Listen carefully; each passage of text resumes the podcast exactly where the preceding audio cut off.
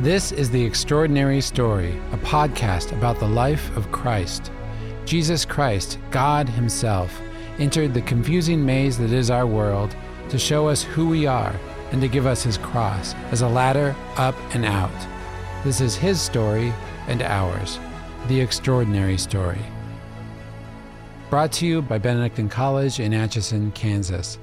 Written and hosted by Tom Hoopes.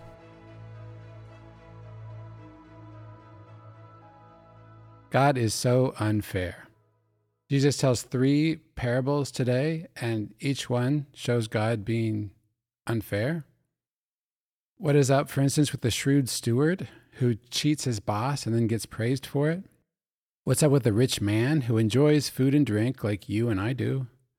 And Jesus doubles down and then quadruples down on the torment he deserves for eternity?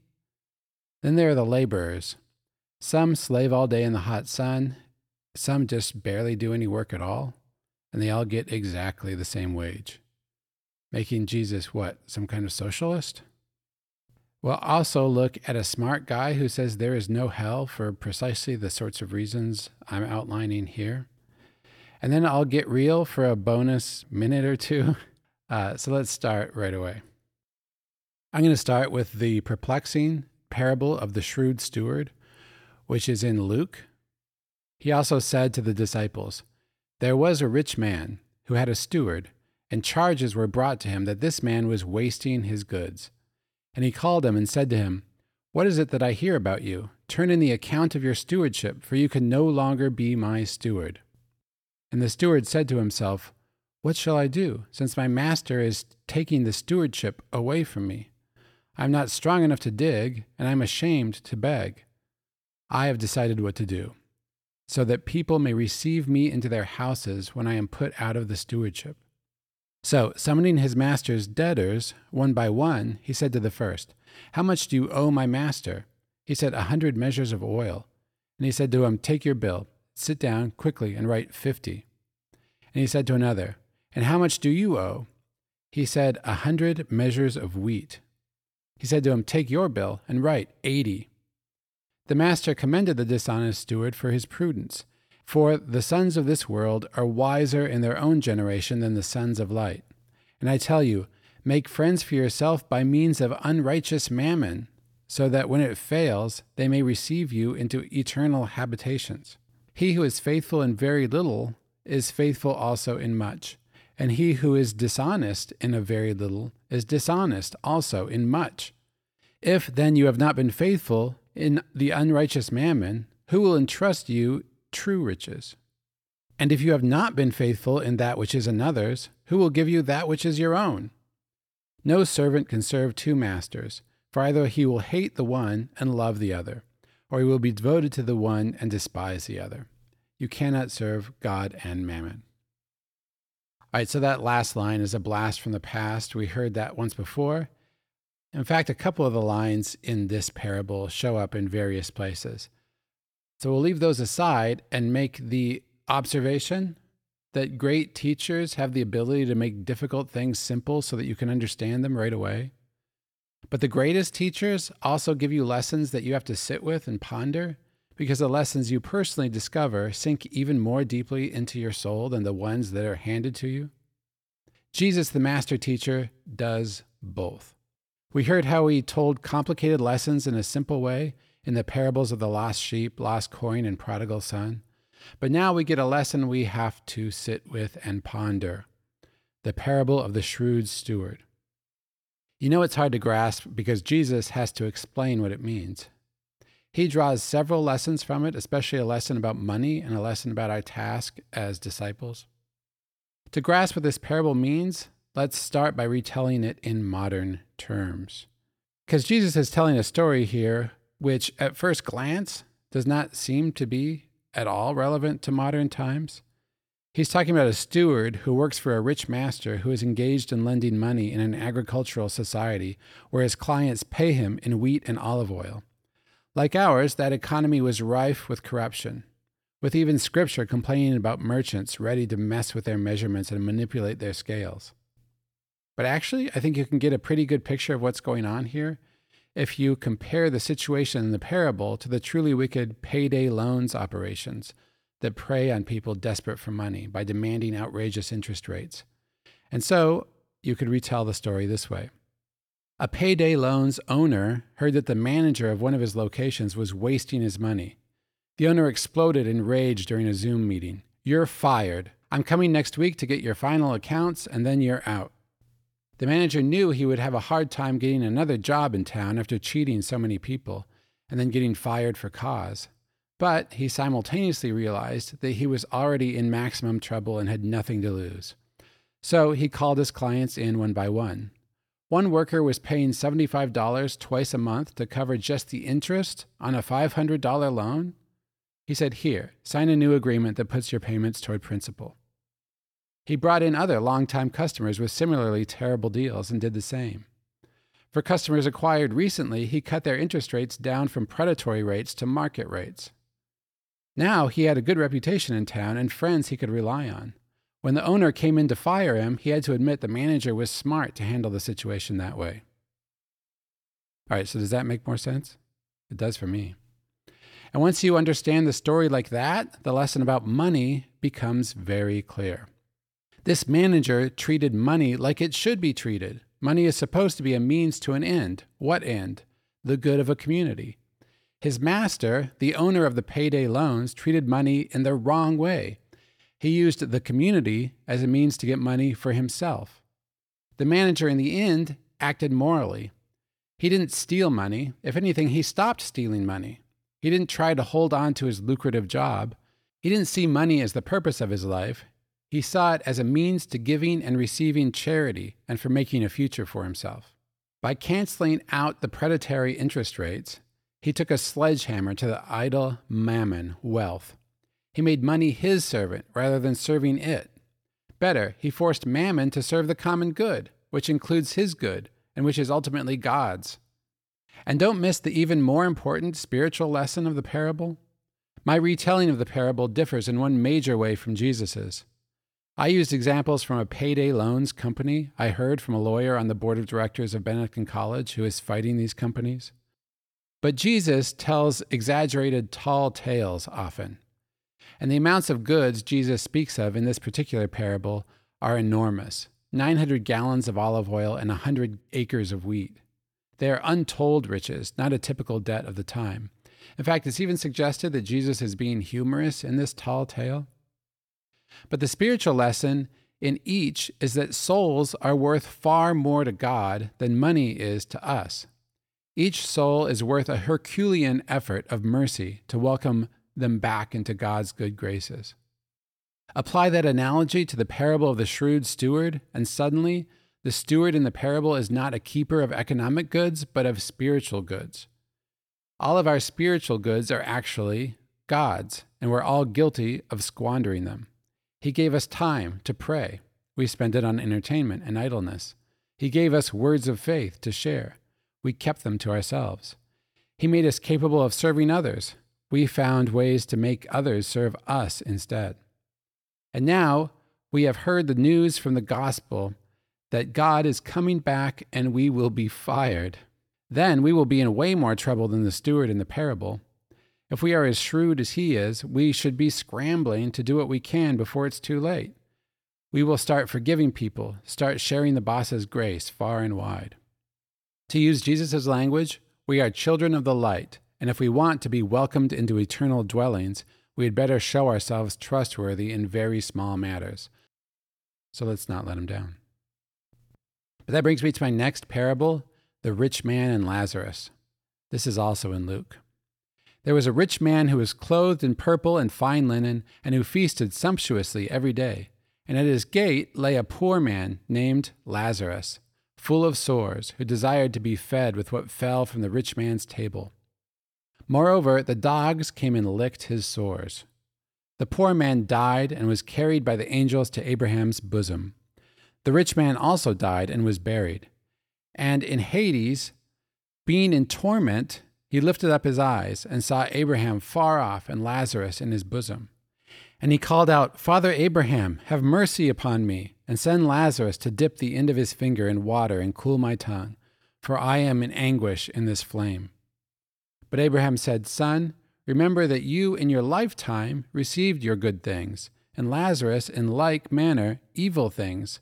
And now he is comforted here, and you are in anguish. And besides all this, between us and you a great chasm has been fixed, in order that those who would pass from here to you may not be able, and none may cross from there to us. And he said, Then I beg you, Father, to send him to my father's house, for I have five brothers, so that he may warn them, lest they also come to this place of torment. But Abraham said, They have Moses and the prophets, let them hear them. And he said, No, Father Abraham. But if someone goes to them from the dead, they will repent. He said to him, If they do not hear Moses and the prophets, neither will they be convinced if someone should rise from the dead. Jesus tells a parable here, or perhaps a true story, that we can easily apply to ourselves in America today, unfortunately. The story certainly sounds like a parable, but Jesus never names people in his other parables. He doesn't name the rich man in this one. Tradition calls him Dives, which just means rich man. But Jesus does name the poor man in the parable, Lazarus, who is lying at the door covered with sores, and would gladly have eaten his fill of the scraps that fell from the rich man's table. When they both die, the tables are turned. It is Lazarus who is joyful, and the rich man who is in torment. Jesus' story is like a case study showing how heaven flips the priorities we had on earth. Dives dressed in rich garments and fine linen and dined sumptuously each day and lived apart from his father and five brothers. As St. Ambrose said about this passage, quotes, Not all poverty is holy or all riches criminal. End quotes. It's the love of money that is the root of all evil.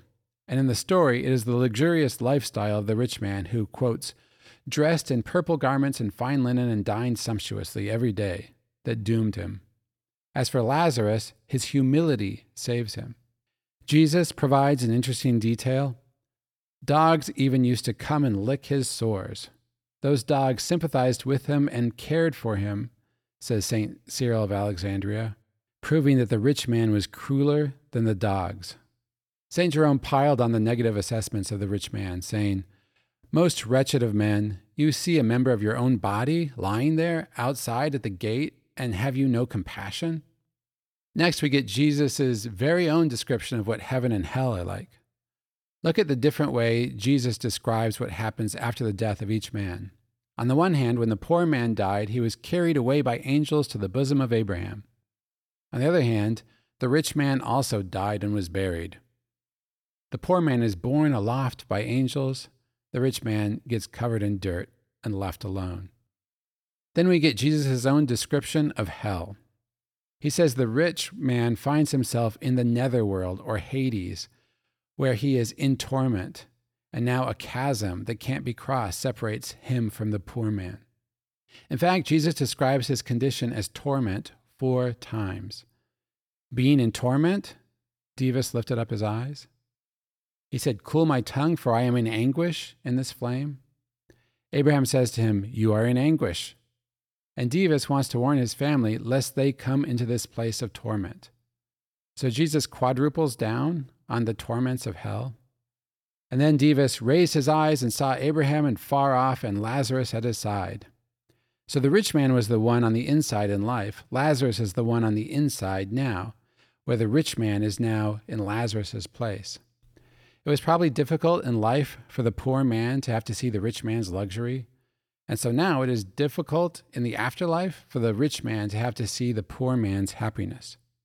On earth, Lazarus hoped for crumbs from the rich man, and the rich man hopes for a drop of water now from him. Poor people fade into obscurity in our world. They live their lives in small homes, use public transportation, and while the rich live large and travel in style. Not even the deaths of poor people are much noted, while everybody notices the rich people. In heaven, it's the opposite.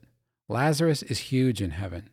Abraham knows his name, and he sits in a place of honor, while the rich man begs to get his attention and fails. This is the logic of the Beatitudes. Those who seek only material fulfillment get it, those who seek more than that get that. But let's apply this to our century, shall we? I once wrote an article about this passage with the tongue in cheek title, Dare We Hope That the Rich Who Ignore Those Suffering on Their Doorstep Will Be Saved? I was playing with the title of a work by the truly great theologian Hans Urs von Balthasar. He wrote the book, Dare We Hope That All Men Be Saved? It makes a number of great points. First, we honestly don't know whether or not any particular person is in hell. Second, we should not actively desire for anyone to be there. God doesn't. God desires everyone to come to Him. So should we. So, third, we have to be able to intellectually see that it could be the case that our hope is true, that everyone is saved. That's my understanding of the book, anyway. Maybe I'm getting it wrong. But he is on to something significant there. But I fear that in our day of waning belief in hell, repeating this dare we hope thought quickly turns into the thought, whew, I knew it. The whole hell thing is BS after all. So, my title, Dare We Hope That the Rich Who Ignore the Suffering on Their Doorstep Will Be Saved, is my ironic take on that. Because people have a really hard time thinking wealthy oppressors of the poor will go from the life of earthly luxury, blowing off the poor at their doorstep, to a life of heavenly bliss and beatitude for all eternity with a job well done. Jesus doesn't think that will happen. And if you'll recall the episode on hell, Pope Francis doesn't think so either. I quoted him warning mafiosos about hell, and then warning all those of us who live in greed and luxury, forgetting the poor, about hell also. And this is probably a good time to bring up some of those who argue against hell.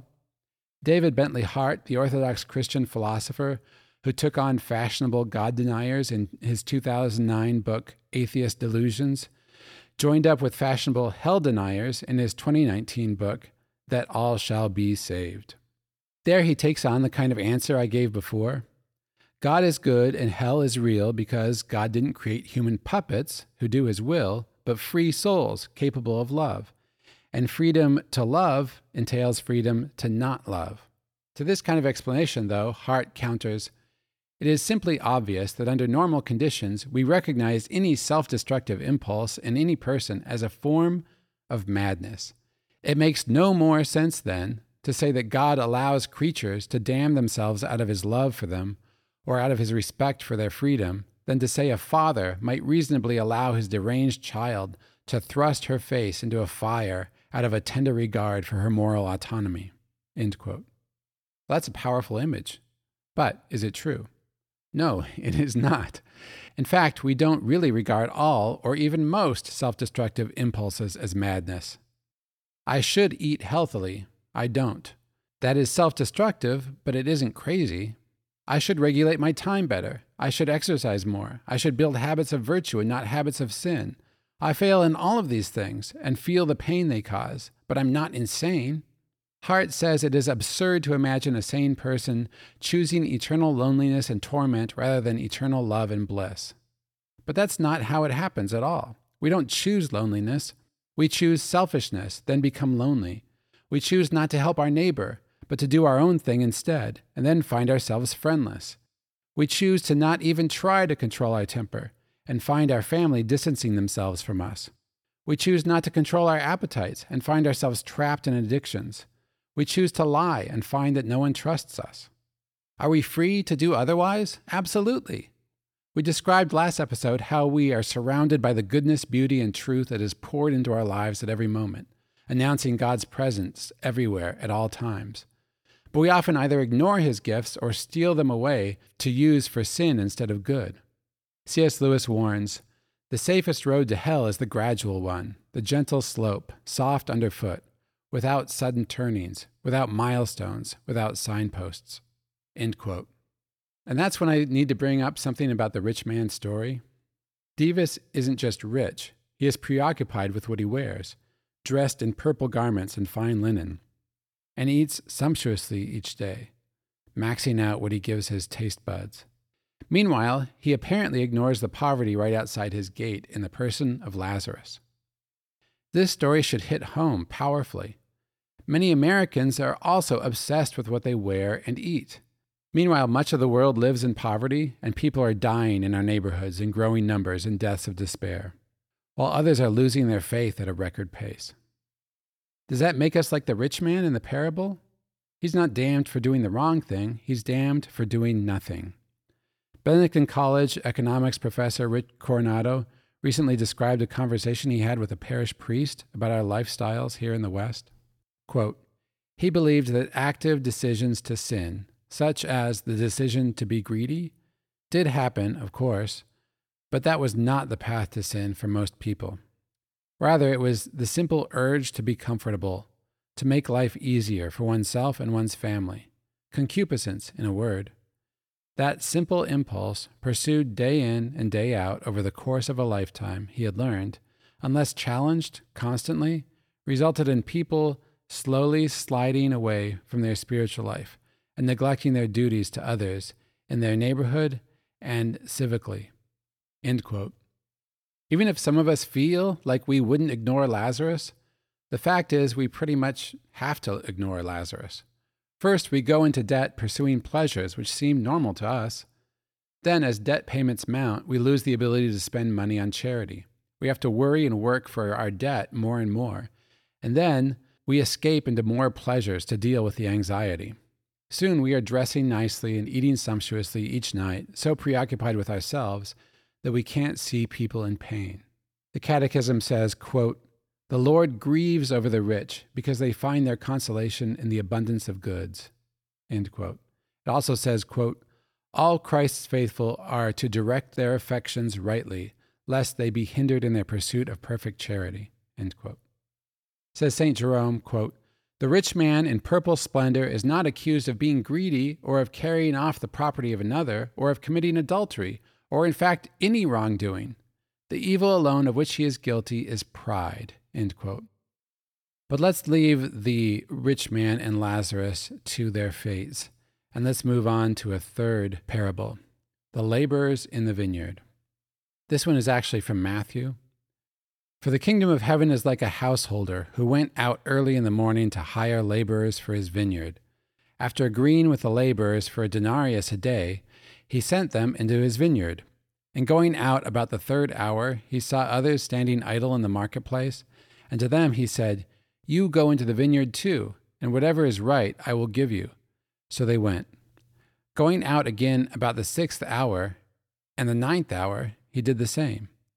And about the eleventh hour, he went out and found others standing, and he said to them, Why do you stand here idle all day? They said to him, Because no one has hired us.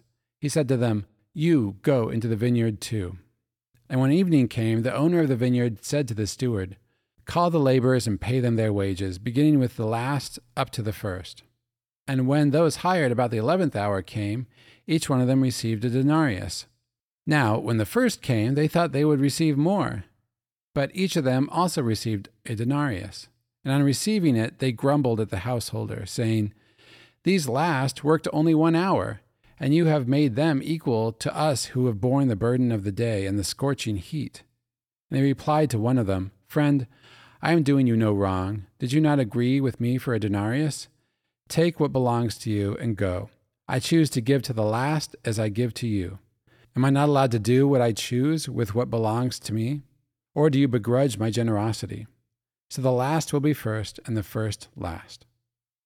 So, in this third and last parable for the day, the Lord Himself takes away the veil of our human understanding to show us what is really happening spiritually to us on earth. The gospel begins the kingdom of heaven is like a landowner who went out at dawn to hire laborers for his vineyard. If we think of Jesus as waiting patiently for us to honor him, we're wrong. In fact, Jesus himself takes the initiative.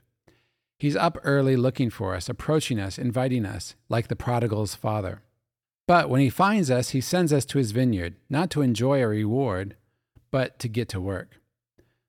Next, going out about nine o'clock, the landowner saw others standing idle in the marketplace, and he said to them, You too go into my vineyard, and I will give you what is just. Again, we see how Jesus deals with people. The world says, You snooze, you lose.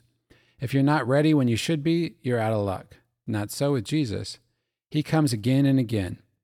And at the end of the day, when he says to us what he says to these laborers, Why do you stand here idle all day? He wants us to work for his glory telling others about him, serving others' needs, praying and offering sacrifices.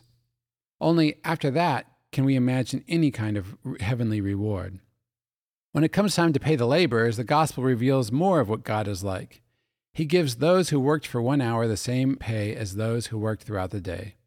God doesn't reward us according to our accomplishments, but according to our obedience.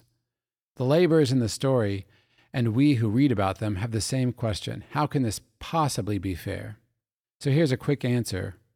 Because each laborer did very little, and the pay for each was an eternal mansion in heaven, but that's going to require a little bit of explanation. We're accustomed to hearing this gospel and thinking about wages the way we experience them on earth. We work for eight hours, we get paid for eight hours. But when we apply the parable to the spiritual life, we need to think about it totally differently. The work we do for our earthly employer contributes to our employer's livelihood. In our spiritual life, the work we do for God contributes to us and gives nothing to Him. Says the Catechism, quote, we can have merit in God's sight only because of God's free plan to associate man with the work of his grace. Merit is to be ascribed in the first place to the grace of God, and secondly, to man's collaboration. Man's merit is due to God. End quote. So our work means nothing unless it is God who puts us to work. But even more importantly, the wages we are given for God's work are far and above what we get paid for earthly work. The heavenly wages are so great that Paul had to admit that he longed for death because it would bring him those wages, he hoped. He says, quote, For to me life is Christ and death is gain. I do not know which I shall choose. I am caught between the two. I long to depart this earth and be with Christ, for that is far better. And yet that I remain in the flesh is more necessary for your benefit. End quote. Paul wants to keep working in the vineyard in order to spread the faith on earth, but he also wants the wages that follow in heaven. So, what are those wages? They are what Lazarus found. They are the ultimate storm home outside the maze. They are the new heavens and new earth. That is a fine wage, no matter how much we've worked. But Jesus makes it clear that what needs to be done here is work. We will have to do work to earn the wage. Industrious stewards and migrant vineyard workers get it. Rich idlers like Dives don't. And if I can be real here for a moment, one thing I'm committed to doing in the extraordinary story is saying things that are often left unsaid, often things that I'd rather not say. It's easy when talking about parables, though, to slip into storybook land and say things that feel a little unreal. And I hope it's okay for me to do this. I honestly would rather not, but let me say it. Idlers don't just relax on earth and waste personal opportunities. Our culture's idleness leads to hell on earth because hell is the everlasting boredom of those who are too lazy to love. Let's not forget what the world is actually like right now.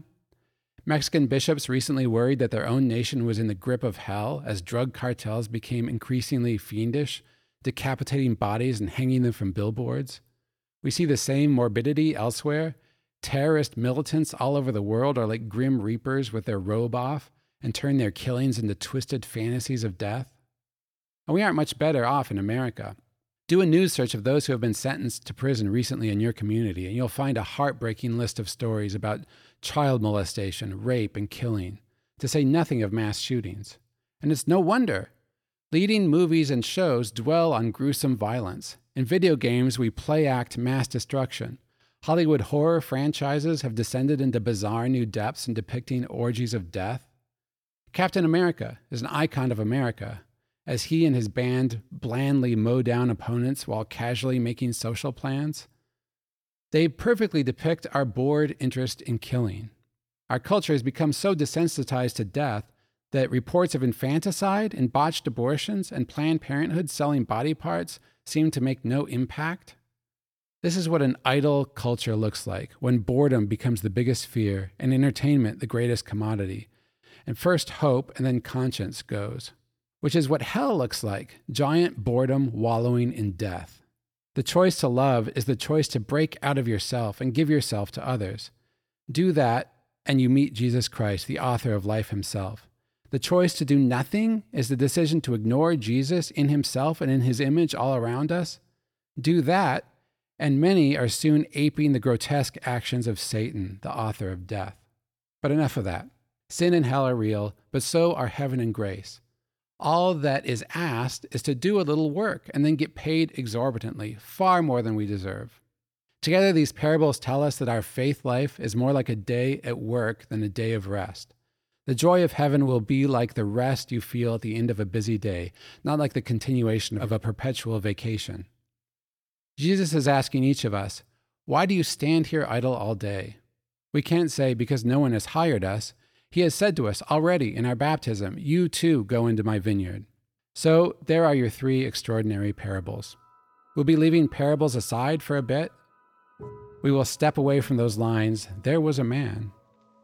Jesus always seems to begin so many parables with, There was a man. With those words, he means to indicate each of us, There was a woman, or there was a boy, or there was a girl, or let's go with, There was one lowly person.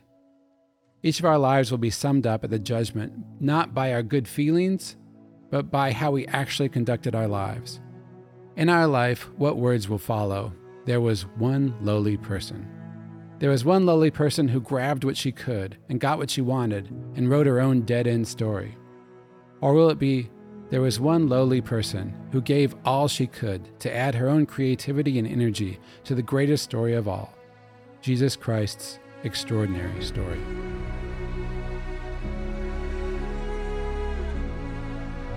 The Extraordinary Story is written by Tom Hoopes and produced by Benedictine College in Atchison, Kansas.